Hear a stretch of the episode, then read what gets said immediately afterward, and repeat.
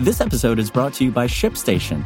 You know, some things take a lot of work, like sending little robots to far off distant planets. And just as that's challenging, so too is running a successful e commerce business, especially when there's so much to do. So I want to introduce you all to ShipStation. Now, I love using ShipStation because of its easy to use dashboard, which makes managing orders and printing labels a breeze and super smooth. Oh, and the customer service is just out of this world. It's exactly what you need to help grow your business. Sign up for your free 60-day trial at shipstation.com slash technews. That's shipstation.com slash technews. SAG-AFTRA holds a star-studded rally in Times Square with Bryan Cranston, Jessica Chastain, and Steve Buscemi. It's Wednesday, July 26th, and this is your New York Daily News.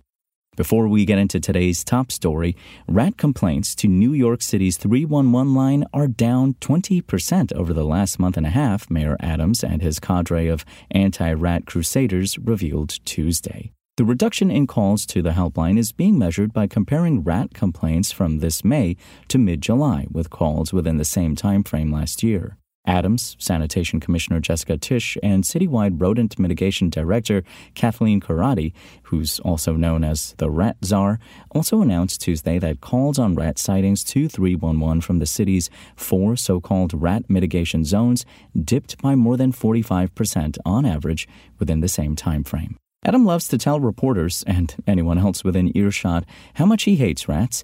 Tuesday was no different. It's still early, but these numbers show what we're doing is working and that we are moving in the right direction, the mayor said in a written statement Tuesday. For the rest of the story, visit us at nydailynews.com. SAG-AFTRA held its biggest rally yet on Tuesday, flooding Times Square with picketing actors and writers in what marked the 12th day of the recently launched actors' strike. In the wake of many lamenting the lack of A list celebrities on the picket lines, the event saw a high profile show of solidarity with prominent actors and representatives from the Actors Union in attendance. Notable figures including Bryan Cranston, Jessica Chastain, Brendan Fraser, Ellen Burstyn, Wendell Pierce, Steve Buscemi, Michael Shannon, Christian Slater, and Chloe Grace Moretz all showed up to voice their support. The rally took place in the heart of Times Square, occupying an entire city block, with passionate speeches taking direct aim at the entertainment companies visible in the billboards and bright lights that surrounded them. We've got a message to Mr. Iger, Cranston said, referring to Disney CEO Bob Iger. I know, sir, that you look through things from a different lens, he continued. We don't expect you to understand who we are, but we ask you to hear us when we tell you we will not be having our jobs taken away and given to robots. We will not have you take away our right to work and earn a decent living. The strike has brought together actors and screenwriters, the latter of whom have been striking since May, marking the first time both unions have been on strike simultaneously since 1960. Both groups argue that the streaming revolution has led to diminishing pay and unfavorable working conditions, necessitating changes to the outdated economic system governing the entertainment industry. Although all negotiations have halted with the Alliance of Motion Picture and Television Producers, SAG's chief negotiator, Duncan Crabtree Ireland, said the actors are ready to cooperate. I've said that every day since to the media, to them, to anyone who would listen. SAG AFTRA is ready, willing, and able to return to the bargaining table, Crabtree Ireland said. The Alliance of Motion Picture and Television Producers has claimed it offered actors a deal that included the largest minimum pay increase in 35 years, along with other benefits.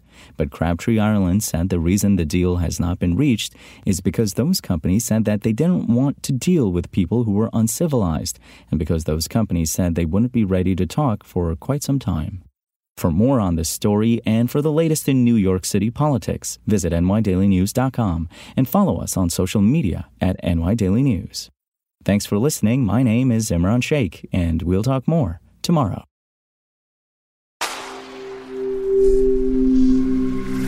Spoken Layer. Want to learn how you can make smarter decisions with your money? Well, I've got the podcast for you. I'm Sean Pyles, and I host NerdWallet's Smart Money Podcast. Our show features our team of nerds, personal finance experts in credit cards, banking, investing, and more. And they'll help you make the most of your money while cutting through the clutter and misinformation in today's world of personal finance. You'll get clarity on strategies to help you build your wealth, invest wisely, shop for financial products, and plan for major life events. Listen to NerdWallet's Smart Money Podcast wherever you get your podcasts.